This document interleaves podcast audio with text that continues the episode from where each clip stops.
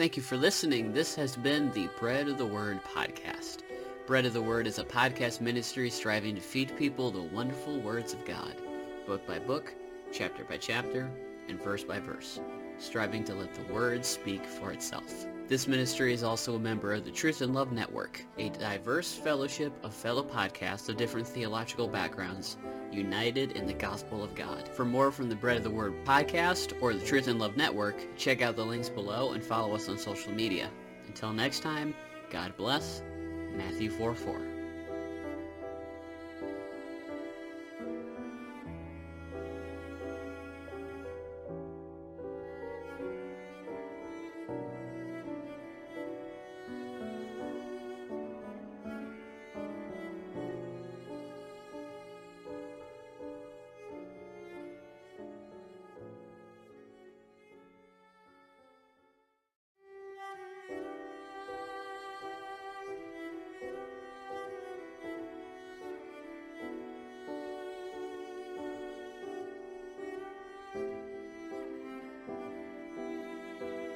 Blessed is the man who walketh not in the counsel of the ungodly, nor standeth in the way of sinners, nor sitteth in the seat of the scornful.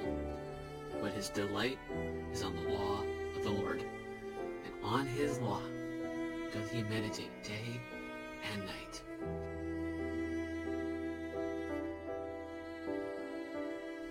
And he shall be like a tree planted by the rivers of water that bringeth forth his fruit in his season.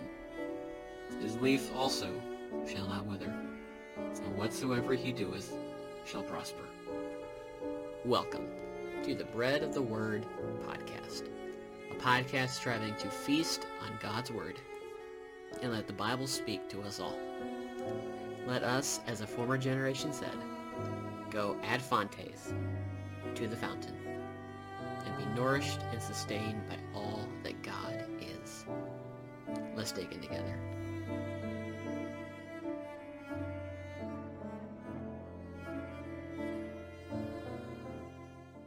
Well, hello, and welcome back to yet another episode of the Bread of the Word podcast, where we go ad fontes to the fountain, to the Word of God, to be nourished and sustained by all that God is, as He has revealed Himself to us. My name is Tyler, and we are continuing to march through the book of Job, piece by piece, verse by verse, chapter by chapter. And we've come to chapter 8. We started it last week, and today we will be finishing it. So it'll be a bit larger chunk um, today than what we did last week. And then, if you're listening to this Sunday, um, there will be a special episode of the Bread of the Word podcast coming out this following Wednesday. Um, I'll be doing a live discussion with Jay from the Reformed Recon, and we will be discussing whether or not bigger is always better in the Church of God. Looking forward to sitting down with Jay and talking about church growth and where we can make the church bigger than it needs to be, and trying to come back to the, the beauty of the church as God intended. So looking forward to that conversation. That'll be dropping September 27th at 8:30 p.m. I believe. It'll be live streaming on Rumble and maybe some other platforms. I'm still working out the kinks on that one. But keep looking out for that. But without further ado, Job chapter 8, picking up in verse 8, we're listening to the opening monologue from Bildad, who is perhaps more unhelpful than Eliphaz was a couple chapters ago. Because Bildad is very severe. He's basically he's taken a shotgun and pointed it at Job. Very unhelpful, very lacking in grace and understanding. A lot of knowledge, not a lot of wisdom. And we come to verse 8, and he says, Ask the previous generation, and pay attention to what their ancestors discovered, since you were born only yesterday, and know nothing. Our days on earth are but a shadow. Will they not teach you, and tell you, and speak from their understanding? Does papyrus grow where there is no marsh? Do reeds flourish without water? While still uncut shoots, they would dry up quicker than any other plant. Such is the destiny of all who forget God. The hope of the godless will, will perish. His source of confidence is fragile. What he trusts in is a spider's web, and he leans on his web, but it doesn't stand firm. He grabs it, but it does not hold up. He is a well watered plant in the sunshine, his shoots spread out over his garden. His roots are intertwined around a pile of rocks. He looks for a home among the stones. If he is uprooted from his place, it will deny knowing him, saying, I never saw you. Surely this is the joy of his way of life, and yet others will sprout from the dust. Look, God does not reject a person of integrity, and he will not support evildoers. He will fill your mouth with laughter, and your lips with a shout of joy. Your enemies will be clothed with shame, and the tent of the wicked will no longer exist.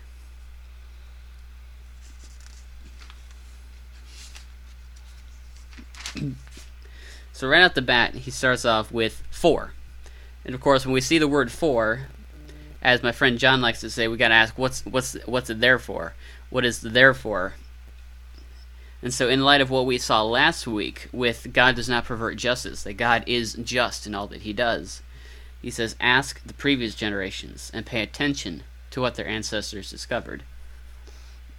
So, while Eliphaz staked his foundation for his argumentation on experience, and this is what God has been like in my life, and this is how I've come to understand God Bildad says, look to tradition, look to your ancestors. Essentially, look to the wisdom of people before you. Look to the, the old people. Since you were born only yesterday, and you know nothing.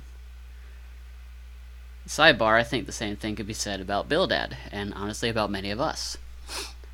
I've really struggled with these chapters in Job in part because I see a little bit of myself in these knuckleheads. That I I know how bullheaded I can be. And then one of the things that God has been working in my heart in the last couple years is being less obtuse and rigid and impractical when it comes to theology and the knowledge of God. They've got a lot of knowledge here, but there's no there's no wisdom here and their view of God is very rigid to the point that it's unhelpful. I think that's a caveat to every single one of us, whether you are called to quote deep theology or if like me you're just a layperson in the church. That every single one of us can fall in that same ditch. And the thing that keeps us from going there is not us being smarter. It's about God giving us wisdom.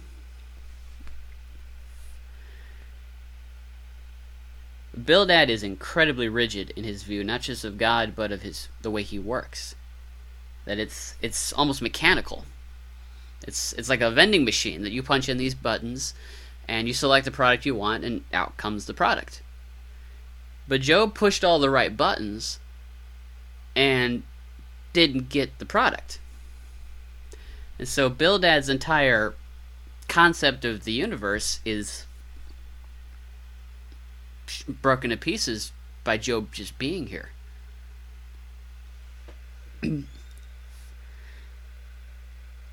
because all of the quote the collective wisdom of the ancestors would have us believe this should happen. But instead of A, B, and C happening, Job got E, F, G. Something does not fit here. But Bildad implores Job to look to the past, look to tradition, because they will teach you and speak from their understanding. Does papyrus grow where there is no marsh? Do reeds flourish without water? While still uncut sh- shoots, they would dry up quicker than any other plant. Of course, these questions, we look at these and we, we're kind of inclined to go, uh, duh, of course. Reeds do not flourish if they lack water. But there's something there's something about that scenario he's applying to people. He says, Such is the destiny of all who forget God. Other translations say, Such are the ways. The hope of the godless will perish. And so again, we have that accusatory Job, you have messed up. You have done the wrong thing. and God is justified, he is vindicated in his dealings with you because you have sinned. And there are times where God does bring affliction on people who are in sin. There, there is somewhat of a precedence for that in the Old Testament. We've considered some of this with Hosea and Jonah and Deuteronomy, but it doesn't apply here. And so, regardless of what tradition says, regardless of what the past has to say about Moses and the prophets, if we want to apply that, if we're going to go from what is past from our perspective, we would look to Moses and the prophets. But if Job is the first book to be written, they're not looking to the Bible necessarily. They're looking to word of mouth. They're looking to quite literally their family history. They're looking at stories from the village and staking that as the standard. That so and so down the road had this happen and he did XYZ and he was fine. He got these desired results. So if Job is experiencing the same thing, it's because he needs to do the same thing that so and so down the street did. And I can't help but think about the Pharisees and how Jesus straight up told them that they had presented their own traditions as commandments of God. And how often do we do the same thing? How often do we add to what is expected? We can take that all the way back to Genesis 2. We can go all the way back to the Garden of Eden and see that inclination. If we go back to the garden, verse 10 A river went out from Eden to water the garden. From there it divided and became the source of four rivers. The name of the first is Pishon, which flows through the entire land of Havilah, where there is gold. Gold from that land is pure. Bdellium and onyx are also there. The name of the second river is Gihon, which flows through the entire land of Cush. The name of the third river is Tigris, which runs east of Assyria, and the fourth river is the Euphrates. These are all rivers that the ancient world saw as being the, I guess, the lifeblood of culture. You know, the, the land of Mesopotamia, Mesopot- I'm sorry, Mesopotamia was nestled between the Tigris and the Euphrates River, so much so that Mesopotamia literally means the land between the rivers. And so these four rivers are considered as being pinnacle to the formation of the ancient world. And so Genesis starts here. And says, The Lord God took the man and placed him in the Garden of Eden, at the source of where these rivers go out. And he placed him in the Garden of Eden, what to work it and watch over it. And the Lord God commanded the man. This is the commandment of God. And I, find, I, I just think this is so cool that the commandment of God is you are free to eat from any tree of the garden. He doesn't start with you shall not or you will do. He says you are free to eat from any tree of the garden. To put it as painfully literal with the Hebrew as you can, eatingly you may eat from any tree in the garden, but you must not eat from the tree of the knowledge of good and evil for in the day you eat of it, you will dying dyingly you will die. You will certainly die. So that is the command. You are free to eat from every tree of the garden of good, but from the tree of the knowledge of good and evil. For the day you eat of it, you will die.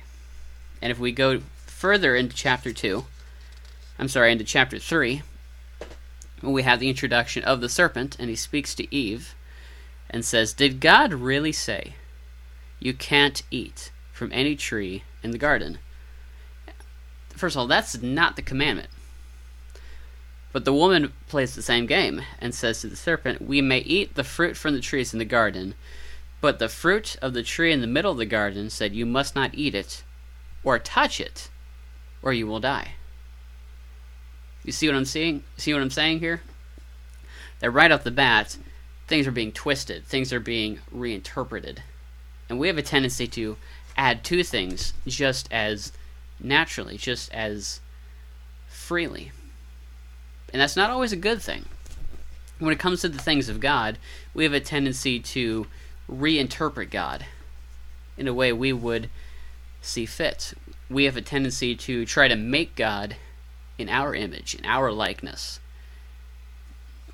To try to reshape God into a, a frame that is more palatable, more appealing to us, that better fits what we want him to be.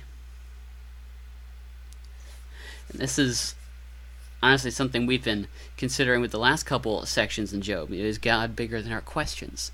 Is God bigger than our boxes that we try to fit him in? I mean, here I think the question is Is God God?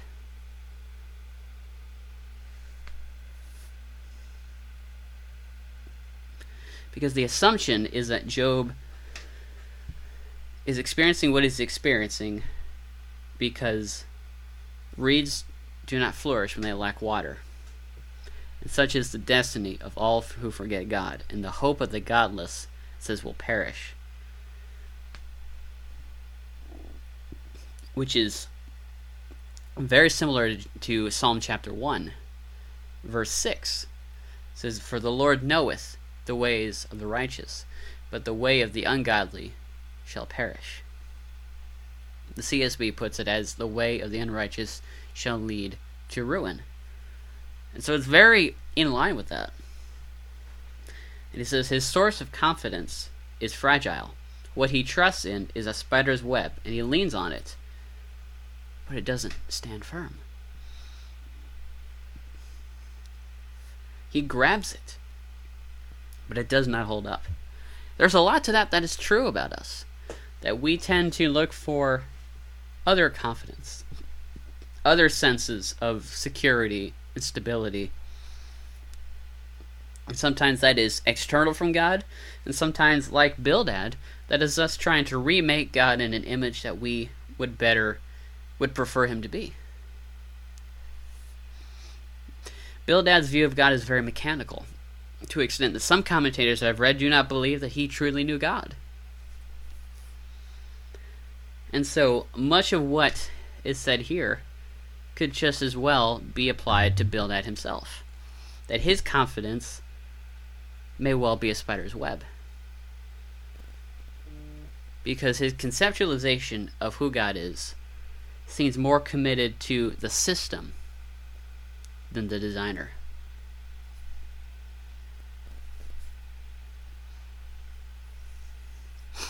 He also describes those who, for, who forget God in verse 16 as he is a well watered plant in the sunshine.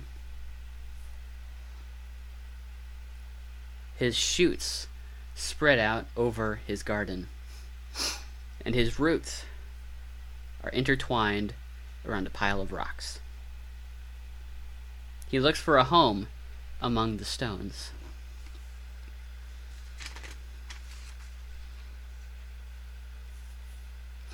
If he is uprooted from his place, it will deny knowing him, saying, I never saw you. The New Testament is all over those words.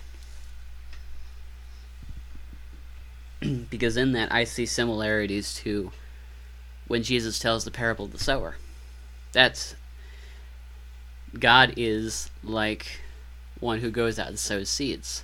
And they land all over the place. They land in fertile ground, they land in in, in the rocks, they land among thorns. And every scenario that he describes is one case, one person who receives, who is given the gospel, who's given the words of God. Some, it lent that that truth, the truth, lands on fertile soil and it grows and it has deep roots and it flourishes. And there are others where the roots are intertwined around a pile of rocks where it does not truly take hold because there's nothing to grow it. He looks for a home among the stones.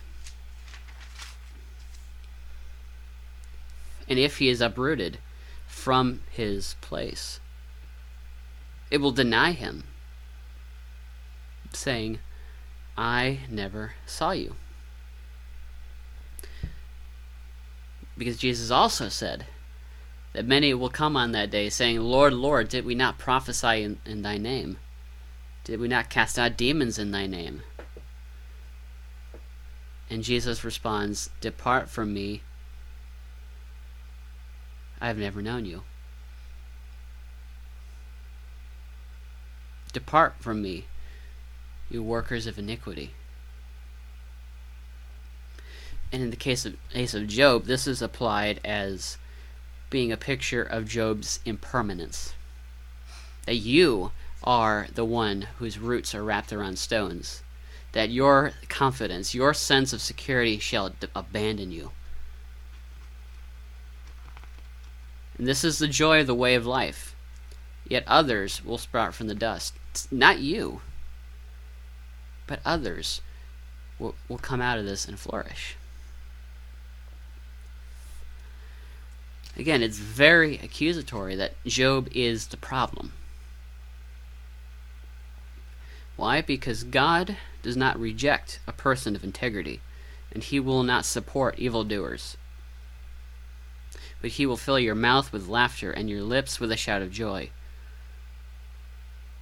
So Bildad insinuates that this is not true about Job.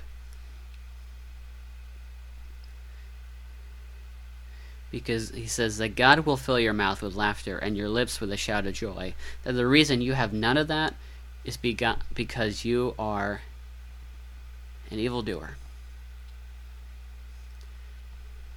Because God has rejected you. Because you are not a person of integrity. Your enemies will be clothed with shame. The turn of the wicked will no longer exist. Again, principle of how this should work. Of the vending machine, you punch in the right buttons, you get this product out. And all of this is presupposed on the assumption that Bildad has God figured out.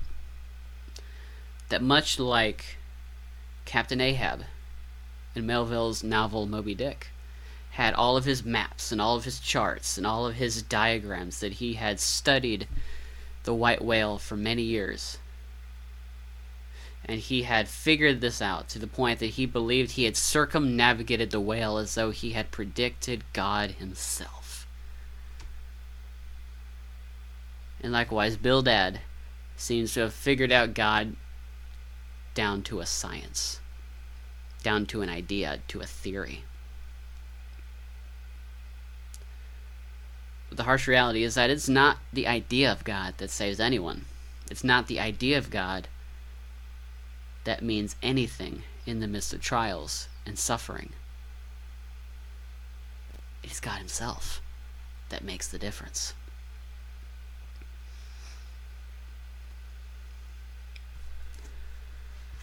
Let us consider Psalm 25 as we draw to a conclusion and we try to put legs on this and put legs on the right stuff. One of the challenges with Job is is applying it. Because there's a lot of good stuff. There's a lot of what Bildad and Eliphaz and Zophar say that's true. It's just misapplied. And so what do we learn in terms of application from what they got wrong? And I could think of no better place than Psalm 25. Lord, I appeal to you. My soul, my God, I trust in you. The King James says, To you, O Lord, I lift up my soul. My God, I trust in you. Do not let me be disgraced. Do not let my enemies gloat over me. No one who waits for you will be disgraced. Those who act treacherously without cause will be disgraced. Verse 4 Make your ways known to me, God. Teach me your paths. Guide me in your truth and teach me, for you are the God of my salvation. I wait for you all day long. Remember, Lord, your compassion and your faithful love, for they have existed from antiquity. Do not remember the sins of my youth or my acts of rebellion. In keeping with your faithful love, remember me because of your goodness, Lord. The Lord is good and upright, therefore he shows sinners the way. He leads the humble in what is right and teaches them his way. All the Lord's ways show faithful love and truth to those who keep his covenant and decrees. Lord, for the sake of your name, forgive my iniquity, for it is immense.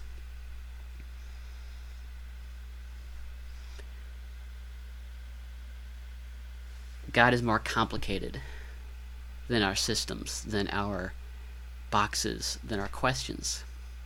He's bigger than it all. He is bigger than the bumper stickers we would like to confine him to. But nonetheless, the Lord is good and upright, and he shows sinners the way. That he shows broken people, people broken by sin, who he is. That while God is in heaven and does whatsoever he hath pleased, God has been pleased to make himself known to us despite the fact that we are not perfect, that we are, as it says in Jeremiah 17, the heart is deceitfully wicked. Who can understand it? And despite that, God has made himself known to us.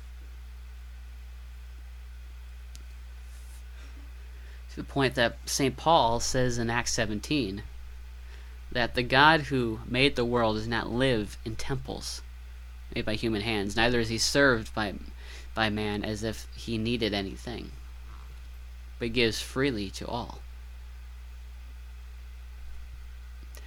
And those and him who was a mystery, I proclaim to you.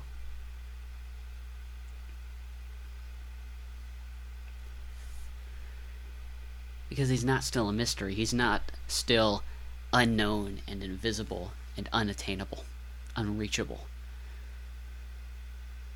God has made himself not just known to us, but available to us. Romans 5:1 says that we have access to God. That one of the benefits of this thing we call salvation is is God. Again, it's not just the idea of God, but it's God Himself.